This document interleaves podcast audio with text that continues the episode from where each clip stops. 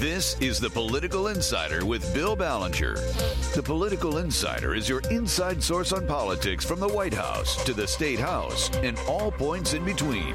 If it's in the headlines, the Political Insider will have the story.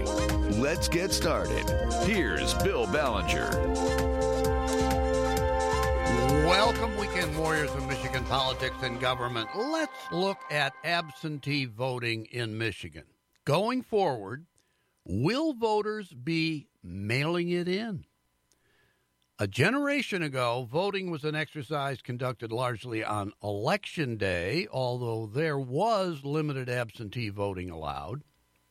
But since 2018, no reason absentee voting has been legal in Michigan, and it's seen a surge of popularity ever since the pandemic hit this state in March of last year. Every election since then has seen a surge in interest in absentee voting. Nearly 3.3 million Michigan voters cast ballot absentee in last November's general election. That's way over half the state's total 5.6 million vote. And that was an all time record. Secretary of State Jocelyn Benson helped the process along by voluntarily mailing ballot applications to all of Michigan's 7.7 million qualified voters in May. 71% of Michigan voters participated, and that's the highest percentage since the 1960 election. Furthermore, what's interesting about this sudden increase in absentee voting is it generally occurred at times that the pandemic was not at one of its peaks in terms of case counts or percentage of positive tests or numbers of hospitalization. This invites the obvious question as to whether no reason absentee voting will become a more statistically significant part of voting for all Michigan elections going forward. This will be a trend worth watching for the 2022 election. True, Michigan does not technically have what is called mail in voting in other states. We have no reason absentee voting, but that's pretty much a distinction without a practical difference. And of all the three dozen bills to change or reform election laws introduced by legislative Republicans last week, probably the most important is one that would prevent the Secretary of State from mailing out unsolicited applications for absentee ballots as she did last year while using the pandemic as an excuse. Republicans claim there is nothing in the law that allows her to do that, and they want to stop it. If the legislature passes such a Stop Benson bill, and Governor Whitmer vetoes it, as she almost surely will, look for a GOP fueled initiative petition drive that the Republican majority legislature could enact without the governor's signature. As I see it, that's the most likely outcome. Now, I want to talk a little bit about John Quinones, journalist, author, and creator and host of ABC's What Would You Do? He talked last week in Flint about his ascent from poverty in San Antonio, Texas, to becoming a TV star on ABC News. Quinones was the latest prominent speaker at Mott Community College's Ballenger Eminent Persons Lecture Series. The lecture was live streamed on Thursday, April 1st on YouTube. Quinones shared his challenging life journey from migrant farm worker to working over 30 years at ABC News prime time and behind the anchor desk at 2020. Most interesting to the people in Flint was that John Quinones was returning to Michigan. Yes, Mr. Quinones was born and brought up in San Antonio, Texas. But the first time he ever traveled outside the Lone Star State, he was 13 years old and he came to Michigan. Why did he come? To pick cherries with his family in Northport, north of Traverse City. Then they all went down to Toledo to pick tomatoes. That may not seem like a very glamorous introduction to Michigan, but of course, it was the life of migrant farm workers at that time. And soon after, John Quinones, inspired by a challenge from his father, began his dramatic ascent from poverty to an exceptional career and a powerful presence in the news media and in person. In fact, John Quinones has emerged as one of the most inspiring keynote presenters in the world today. His moving presentations focus on his odds defying personal journey, celebrate the life changing power of education, champion the Latino American dream, and provide thought provoking insights into human nature and ethical behavior. A lifetime of never taking no for an answer has propelled John Quinones to more than 30 years at ABC News and the anchor desk at 2020 and primetime. Along the way, he has broken through barriers, won the highest accolades, and has become a role model for many. Known for really connecting with his audiences and leaving them uplifted and inspired, John Quinones delivers a powerful message of believing in oneself, never giving up, and always, always doing the right thing. He is the host and creator of What Would You Do? The highly rated news magazine using a hidden camera to delve into ethical dilemmas. Doing this, he has become the face of doing the right thing to millions of fans. It's a role he has enthusiastically embraced off camera with a popular book and keynote presentations that challenge both business and general audiences to examine the what would you do moments we all face every day. This work and his many achievements were recently recognized when Mr. Quinones received honorary doctorate degrees from Davis and Elkins College in West Virginia and Utah State University. The lecture series that John Quinones spoke at was named for philanthropist William S. Ballenger Sr.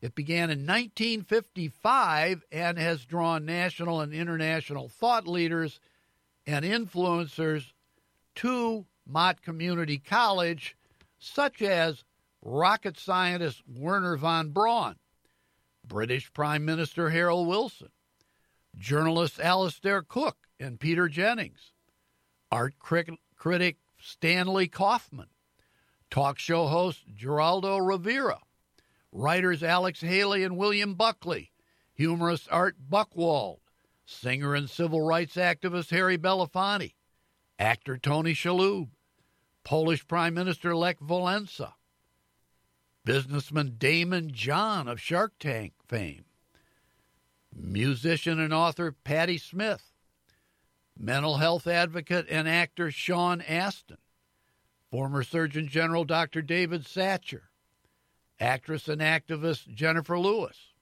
and journalist and author Sonia Nazario.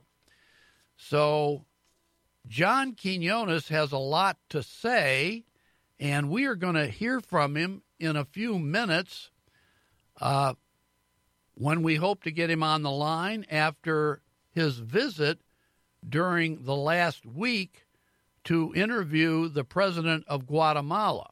We hope that we're going to be able to hear from him about the situation at the border. Why has there been such a surge recently? Why is the surge the largest in 15 years? What can be done about it? We got a lot to talk about, and we'll be back in a moment with John Quinones. Stay tuned.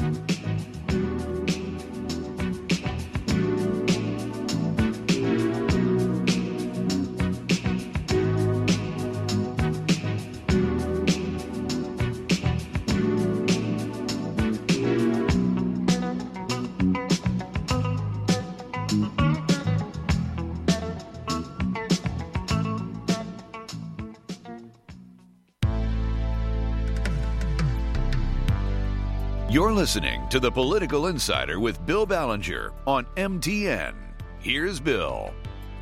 We are back, and boy, are we lucky to have on the other line with us John Quinones, whom I introduced in the previous segment, and he is for 30 years at ABC News, the host of Primetime Behind the Anchor Desk at 2020, uh, host of the program What Would You Do? And we'll talk about that. But John Quinones, welcome to the Political Insider. Uh, thank you, Bill. Good to be with you guys. Well, as I understand it, uh, between the time you spoke in Flint and now, you visited Guatemala. What, yeah. yeah, what went on down there? What did you do? I think you interviewed the president, didn't you? That's right. Uh, it was it was really fascinating, and it's about an, a story that's so important right now. And of course, it's immigration. A story, by the way, that I've been following most of my career. Uh, it was a story 40, 30, 40 years ago. It's still a big story today. What do you do when someone's seeking a better life in this country and willing to risk their lives getting here? Uh, there are too many children now trying to cross, thinking that the, the, the door is open simply because President Biden has been a little easier on children immigrants than his predecessor. So therefore, there uh, more people are coming. So we went to where they're coming from, uh, the Northern Triangle countries in Central America, El Salvador, Honduras, and Guatemala. Uh, but I was in Guatemala interviewing their president. Um, his name is Alejandro Giammattei, and um, it was just about you know, holding his feet to the fire. You know, why can't you keep your folks at home? And of course, there are many reasons. The poverty, you know, there have been hurricanes down there. There's violence. There's gang violence that uh, makes people want to just get out of there. And um, he's meeting uh, with uh, President Kamala Harris soon. They had a conversation on the phone uh, the week before last and they're trying to come up with solutions, uh, which include, you know, bolstering the economy, uh, providing better, you know, money to to to provide security for folks, so that there is law and order in, in Guatemala, um, and uh, coming up with legislation that'll keep people from coming, such as you know, sending messages on the radio and on television in Guatemala that the border that the border is not open uh, but more importantly, the economy. Uh, now, many of those countries are really corrupt, as you know, Bill. So um, I, I asked him point blank. I said, you know, Guatemala is one of the most corrupt countries, has been rated one of the most corrupt countries in the world. How can you assure the American government that whatever money is sent here to help the poor, to keep people from making this long, treacherous journey, will get to those people? And I got to tell you, he seemed very genuine in his responses. He seems to really care. He says, "There, I'm fighting corruption here. I've only been in office 14 months. That might have happened in previous administrations, but I am committed to making sure that people get the help they need." I don't know if that's, you know, we'll see if that's true, but I think this administration, Biden and Harris, will hold his feet to the fire and be tougher with him than they haven't been in the past. But that's what I was doing. I was there and I was interviewing folks on the street about why they would come, if they would come. Uh, many of them don't want to come, but they're pretty desperate and need to. John Quinones, uh, in other words, uh, as much as the president might be able to do and the government of Guatemala might be able to do to stem the surge of mm-hmm.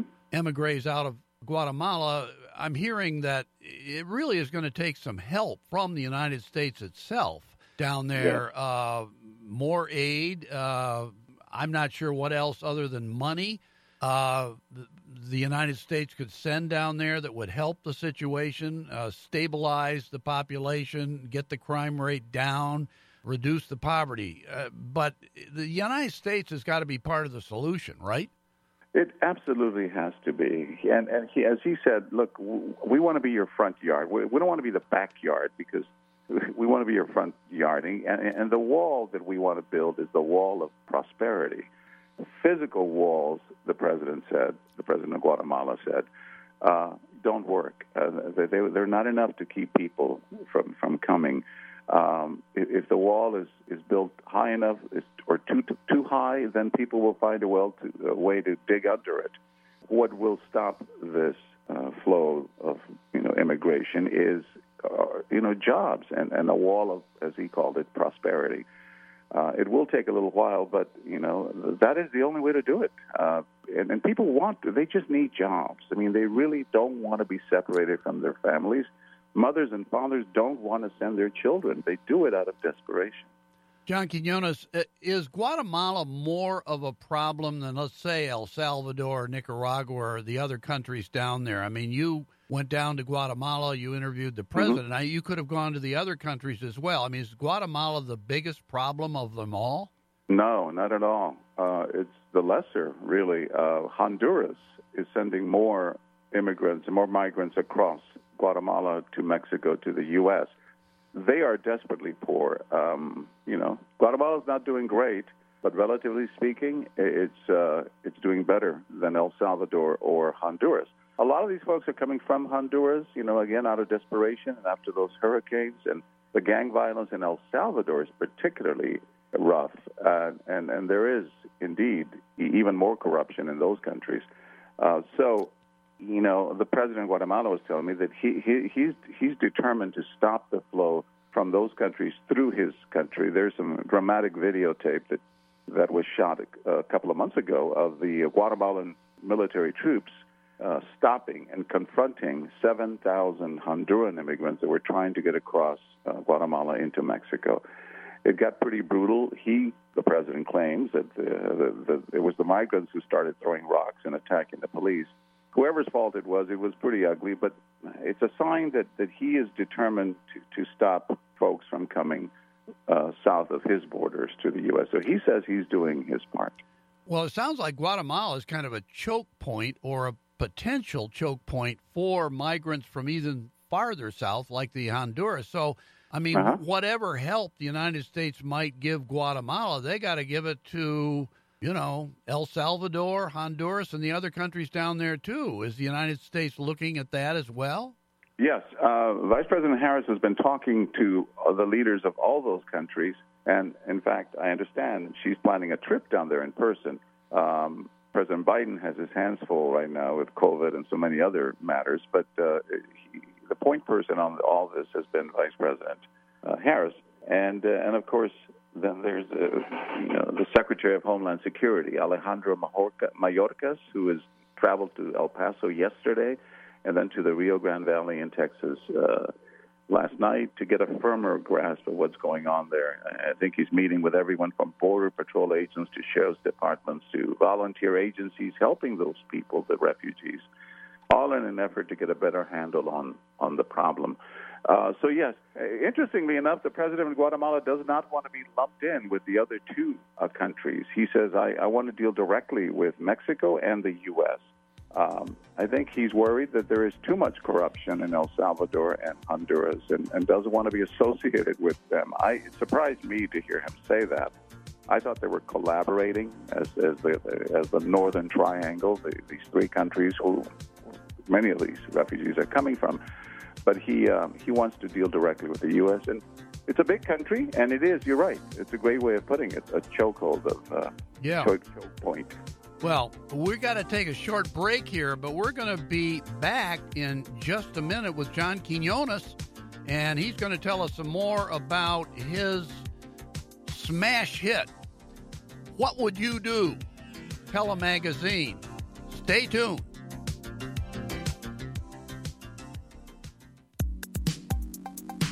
You're listening to The Political Insider with Bill Ballenger on MTN. Here's Bill. We have returned with John Quinones of ABC News and also Primetime Behind the Anchor Desk at 2020 and the host of What Would You Do? The great uh, magazine that he has. Now, tell us, John Quinones, how did you come up with this idea? How did it develop? How long's it been going? And uh, what are some of your experiences with that smash hit program? Well, thank you, Bill. Yeah, it's been about 14 years we started, 14 years ago, and it was just a novel idea we had of how to tell stories in a different way using hidden cameras. I read in the New York Times this columnist, uh, he wrote a column called The Ethicist And he talked about how some people, when they're at the playground, they'll see babysitters or nannies. They're supposed to be taking care of children, but they're ignoring those kids because they're on their phones or they're listening to music. They got their, their ear pods on, their headsets on, and FaceTiming people. Meanwhile, the child is, you know, running in danger how do you tell the parents that the nanny's doing a terrible job? and we said, well, I think we can do that better. We can actually put hidden cameras in the park, and we'll have an actor play the part of the nanny and a little child play the part of the child that they're supposed to be taking care of. And we'll see how other people react. And that was the very first one we did. And ABC liked it. The responses were really dramatic. And they and then they said, "Can you do others?" And I said, "Of course. There are many issues that we could deal with: racism, bullying, discrimination, spousal abuse." you know, LGBTQ issues, uh, and uh, we took off from there. It's been wonderful, and the, the, the point is very simple. When you witness any kind of injustice, uh, whether it be bullying or discrimination or racism or somebody steals something, um, do you step in or do you step away? And we have the hidden cameras documenting all this. No one knows these folks are actors causing the scene, and I'm hiding in the back. And then I come out at the appropriate moment and I ask people, why did you step in? Or more importantly, why didn't you? You saw this, you could have helped. Why didn't you do anything? And in the end, it's really the true test of character, isn't isn't it? It's uh, it's not character. Is, true character is not what we do when everyone's watching. That's that's easy. It's what we do when no one, when we don't think anyone is watching. And it just took off from there. And here we are, 14 years later. I, I thought I'd run out of ideas. but we've done a thousand scenarios, and ABC wants us back next season. Maybe we can start filming in the fall. This COVID thing has thrown a wrench into everything on our show too, like the rest of the world, uh, because we can't go into restaurants. You know, without we don't. We want to see people's reactions, and they can't. We can't see that with masks on. So we're, we're dealing with, we're trying to figure out when we might be able to get out there and shoot again for the next season. Well, John Quinones, uh, it sounds like you really probe into the phenomenon known as, quote, the innocent bystander. I mean, somebody who isn't really causing the dilemma that needs to be resolved, but mm-hmm. has a, the chance to make a difference. And is he or she going to try to do that, or are they going to bail out and say, I don't want any part of this? I mean, that really is kind of the dramatic part of it, isn't it? We're a fly on the wall, and you can see the wheels turning and people's heads and faces. They're trying to figure out, do I get in? What do I do? And you know, and we don't advocate people getting physically involved. Of course not, because it can be dangerous. And because of that, we have a security person in plain clothes sitting right there in the middle of the action so that no one throws a punch or, you know, it, gets doesn't get too wild before I, I usually break the scene within seconds. I'm just behind a wall somewhere. But if I can't get there fast enough, we have a security guy who will stand up and say, "No, no, no, it's just a TV show." relax. but I love the way, you know, you can see people trying to decide what to do. Usually women, women are better than we as guys are at getting involved. Maybe it's the maternal instinct. Maybe it's that they're not afraid. Because guys, we start thinking, well, it might get physical. You know, the guy might take a punch if I get stepped in. So time and again, we're at a restaurant and we'll have a couple there sitting. We're watching them on hidden camera, and the woman wants to get involved, especially if a child uh, is in any kind of jeopardy. And the man is holding her back, saying, "No, honey, don't, don't, don't step in." And the wife is, "I'm going to get in there." uh, it's really impressive, and uh, I just love the way people react. And what's fascinating is that not only do people do the right thing, because people ask me all the time, "You've got your finger on the pulse of uh, morality these days." What do you think? Are we better off than we used to be? Or are people genuinely better or, or worse or good or bad? And my sense, I mean, I'm a positive guy. I always say I see the glasses half full. And, and the fact is, in every one of our scenarios, people do, there's a great person who steps in at the end of the day and does something beautiful and just warms your heart and it restores your faith in humanity. Wow. Well, what else have you been doing in between segments of uh, What Would You Do? I mean, you're at ABC News, you do a whole bunch of stuff and have done a bunch of whole stuff over the years. Well, I haven't been able to shoot What Would You Do. You're right, for a year and a half. I mean, it's still running on, on YouTube. We have a YouTube channel, so our thousand scenarios, if anyone wants to see them, just log into What Would you do on YouTube, and or type in my name, and you'll see you can watch. You can have a marathon of watching all these scenarios. Uh, and as I said, there's 7,000 of them. But at, at heart, I'm a reporter. I'm a storyteller. This is what I always wanted to do growing up in the barrios of San Antonio, picking cherries there in Michigan, by the way, in Northport, Michigan, when I was 13. We were migrant farm workers. But I've always wanted to tell stories. And ironically, I did better at English class, even though I didn't speak English till I went to the first grade, than in other class. I guess languages came easier to me. And uh, I'm, a, I'm a storyteller. So so I still work for 2020. I, I did a story on uh, Selena, the, uh, the the Mexican American singer in Texas who was so brutally murdered 25 years ago. Right. The anniversary of her her death and her beautiful music. I interviewed her family, uh, and and they have a TV series now on Netflix. I also did a story, a really in-depth two-hour documentary on uh, Vanessa Guillen, the soldier who was murdered at Fort Hood, the military base here in Texas. Um, and then all out of the woodwork came all these charges of, of, of, of, suicide and murder at that military base and accusations of sexual abuse of women in the military. And it became a much bigger story. So I, I did that also. And I continue to do these murder mysteries on ABC in 2020, which are on the OWN channel, TLC, and the Discovery channel. So I'm pretty busy with all of that stuff. I miss doing What Would You Do, but they're keeping me busy with this stuff. And then last night, we just this hour on immigration started streaming, and I didn't do it by myself. We had uh, several other ABC correspondents contribute to the to the story. Uh, all you have to do if you want to watch it is just download the ABC News app. It's abcnews.go.com, and you'll see uh, uh, the series, the, the hour, the documentary called "Hope and Dis- Desperation: Emergency at the Border," and I anchor it out of Dallas. And, uh, so I've been busy with all of that, Bill. wow. Uh, well, look, we're running out of time, but uh, after you picked up English. Uh, what got you into television uh, at that point in your life when you were very young? I was 18 years old. I used to listen to the radio all the time. I loved these radio announcers and the music. And then I knew that there were stories in my community that were not being told. And I just wanted to be, I used to watch Geraldo Rivera and Peter Jennings and Tom Brokaw on television. And um, when I went to college, thanks to a government program called Upward Bound, by the way, because my dad was a janitor, my mom used to clean houses. We had no money. I was the first one to go to college. Wow. And with loans and work study and all that, I got into college. And uh, I was a drugstore delivery man in San Antonio at night after my classes. And the owner of the drugstore found out that I was interested in radio, and he introduced me. He said, John, they're hiring interns at this country music station in San Antonio. I wasn't a big country music fan, but it was an opportunity to get an internship uh, at this country music station. My first job, Bill, uh, for two dollars an hour, was feeding the horses that the disc jockeys used in parades.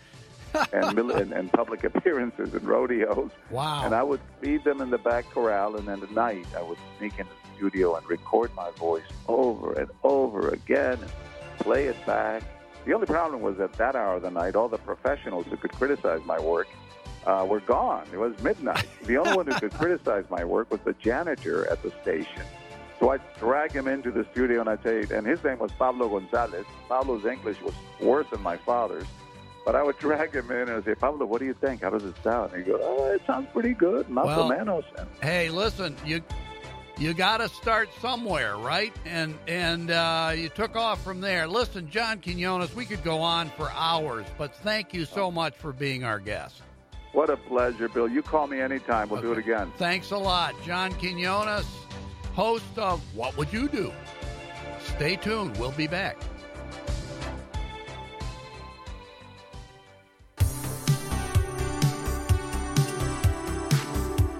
This is MTN, and you're listening to the Political Insider with Bill Ballenger. Here's Bill. We are back, and I'm going to get into a little Q&A, question and answer. And the first question is, when it comes to issues, Governor Gretchen Whitmer is known for her record on COVID 19 and her initial promise to fix the damn roads.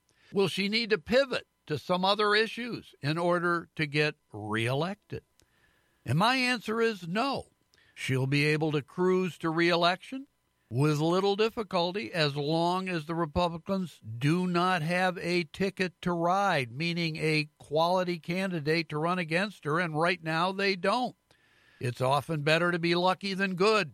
And Whitmer will be bailed out on Fix the Damn Roads by the $10.2 billion cascade of dollars pouring into Michigan from Joe Biden and the Democratic Congress at least some of which can be spent on infrastructure repairs. As for coronavirus, Whitmer has made a ton of bitter enemies with the way she's handled it, but polls show Democrats are still solidly behind her, and a substantial number of independents have cut her enormous slack because they sympathize with the bad hand she had, along with other governors that they were dealt having to deal with the pandemic. They feel she's been focused and energetic in her response to the virus, even though she's made mistakes and her strategy has been flawed. Second question Will President Joe Biden's $1.9 trillion COVID 19 rescue plan be an automatic 2022 political winner for Democrats? My answer is not automatic, but it will help unless the economy unexpectedly craters, which nobody is predicting. Few care anymore about debt after Donald Trump and the Republican abandoned fiscal integrity, which was historically part of the GOP brand. The Republicans are trying to reclaim the idea of balanced budgets now, but I think it's too late. Nobody believes them. Here's the third question State Representative Steve Carra, a Republican of Three Rivers, has announced that he's running for Congress. And his likely Republican primary opponent would be U.S. Representative, a Republican of St. Joseph. Upton has prevailed over challenges from the political right in primaries more than once in the past. How worried should he be about Carra? My answer is all this speculation about the 2022 election is largely premature and even irrelevant, especially with regards to Congress, because we'll be losing a seat, dropping from 14 in the U.S. House to 13. That and the fact that for the first time in history we have an independent redistricting commission whose final work product nobody can predict.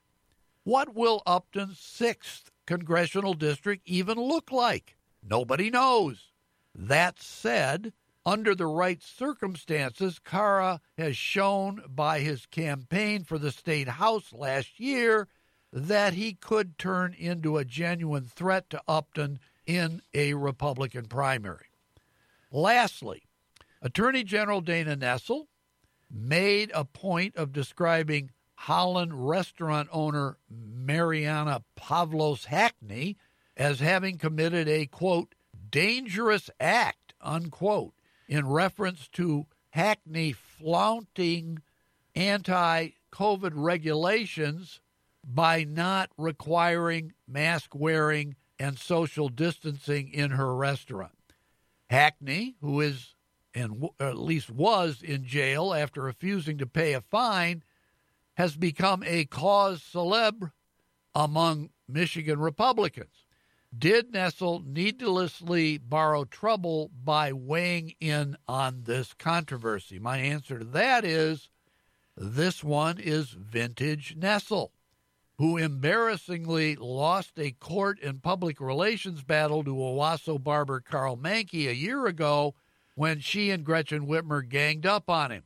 The fate of the Holland restaurateur is not good optics for Nessel, particularly with her refusal to take seriously Macomb County Prosecutor Pete Lucido's efforts to uncover COVID 19 nursing home atrocities in his bailiwick. But the Republicans cannot count on this ugly controversy costing Nessel much disfavor for very long, because most of the news media will cover for the Attorney General, as they do for Whitmer, until she weathers the storm. Now, continuing with Nessel, she told lawmakers who wanted her to look into whether or not Governor Whitmer's nursing home COVID 19 policy had needlessly caused deaths. Nessel said she consulted the New York Attorney General, who is investigating New York Governor Andrew Cuomo's nursing home and data policies, before declining a similar review of nursing home practices in Michigan.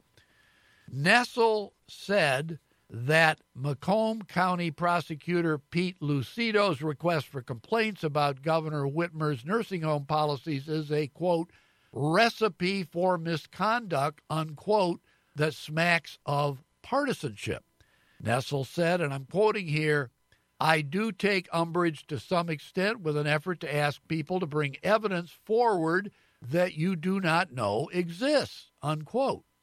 Now, New York's case differed in terms of probable cause because a quote whistleblower unquote had come forward regarding data manipulation in New York.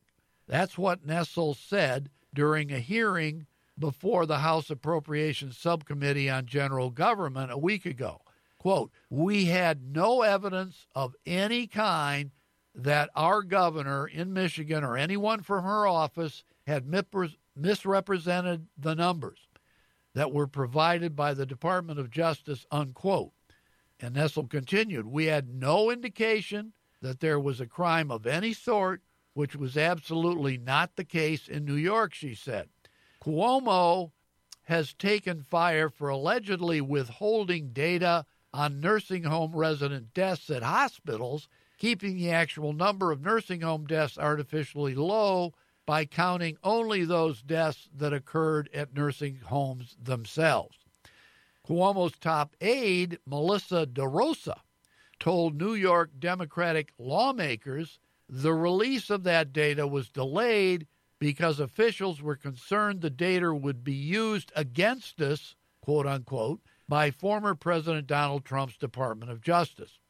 Nessel said New York Attorney General Letitia James told her she would not have performed an investigation if the evidence in New York was similar to what was available in Michigan. There should not be an investigation that is based on whether or not an emergency set of circumstances is the best possible set of policies being utilized. That's what Nessel said. So last week, Lucido, who is a Republican former state senator, called for the county medical examiner's office to create a committee for reviewing nursing home deaths related to COVID 19. And he announced an online form for families to file with law enforcement to investigate fatalities. Nessel criticized Lucido's action, arguing that if he had any sort of probable cause, he would be able to obtain a search warrant to review nursing home documents without submissions from families. And Nessel said, and I'm quoting again here the inference there is, I want to prosecute someone. Help me do that, unquote, without knowing whether a crime was committed in the first place, unquote, she said. And I quote again, it makes that investigation seem very, very partisan, unquote. Lucido answered on the day following the review that he was requesting was not partisan because he had families on both sides of the aisle contacting him about the policy in the Senate when he was a member and in his new role as prosecutor. Lucido said, quote, "We are trying to get information to give closure and healing to the families who couldn't say goodbye to their loved ones and now can't get an answer. If the Attorney General chooses not to investigate, that is up to her discretion. Quote, but being the top law enforcement official in the state, why would you leave it to a patchwork of 83 counties to do this when you have the resources and tools ready to go, unquote, said Lucido. So that is the latest on the Macomb County COVID 19 nursing home issue, but there's going to be more to come. We'll be back to talk about it next week and in the weeks beyond. Stay tuned in the future.